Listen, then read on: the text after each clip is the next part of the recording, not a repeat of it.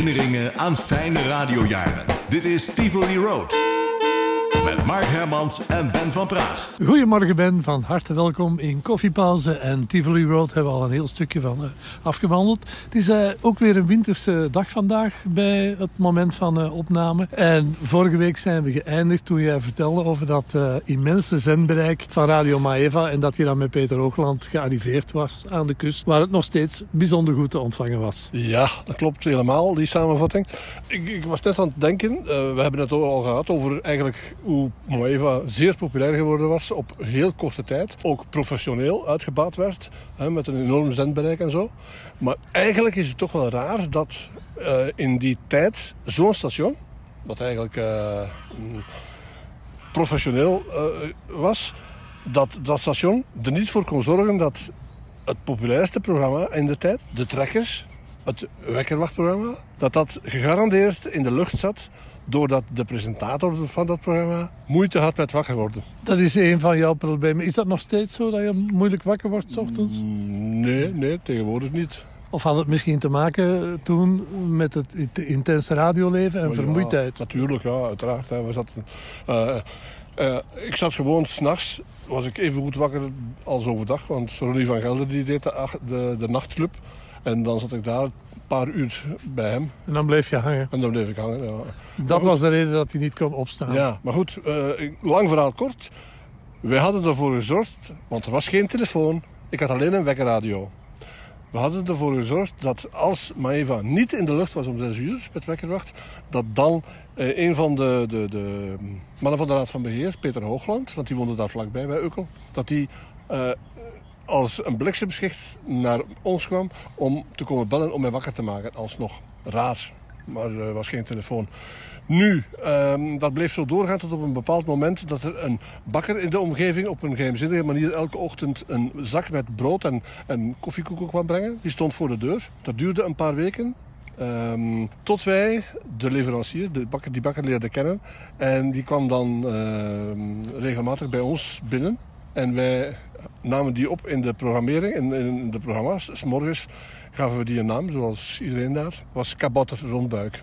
Die is legendarisch geworden. Die is uiteraard uh, na verloop van tijd legendarisch geworden. Allemaal dacht dat die verzonnen was, maar die bestond echt. Ja, die bestond echt. Arabella was ook verzonnen, dat was een plastieke beest. Maar uh, Kabouter Rondbuik was echt, maar dat was natuurlijk geen kabouterbark. Maar dat weet je wel. Uh, ik had op een gegeven moment een afspraak gemaakt met Kabouter Rondbuik. Want die woonde vlak bij de studio. We hadden geen telefoon.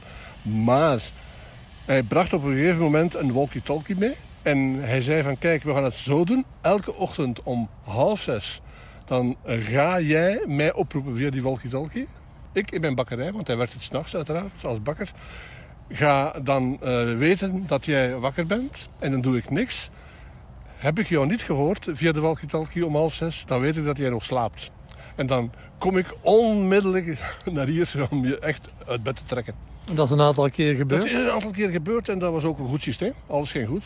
Maar op die manier hebben wij Kabouter Rondbuik dus leren kennen en is hij opgenomen in het grote Maeva-verhaal.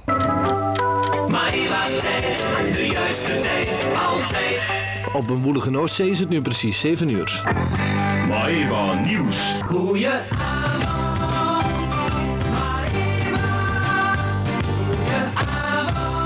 Bijzonder goedenavond luisteraars. Het is tien over zeven op deze zondag de 9 januari 1983. Hartelijk bedankt in de richting van Mark Hermans voor het nieuwsoverzicht en voor de woorden daarna gesproken.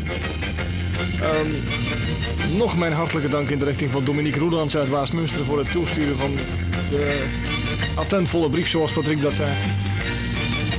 Um, eveneens mijn zeer hartelijke dank in de richting van collega Patrick voor het opnemen in het programma daarvan. Ik wist van niks. Ik zat verbaasd te luisteren. En inderdaad, het is zo lang geleden niet waar.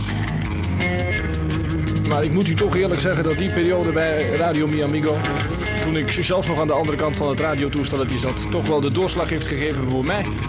Om ook mijn voetstappen op het pad van de radio te wagen. Vandaar dat ik nog steeds een beetje met hem weer terugdenk aan die periode toen ik zelf nog een luisteraar was.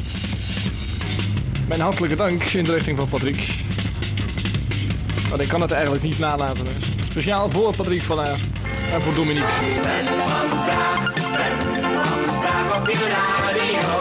Herinneringen aan fijne radiojaren. Dit is Tivoli Road.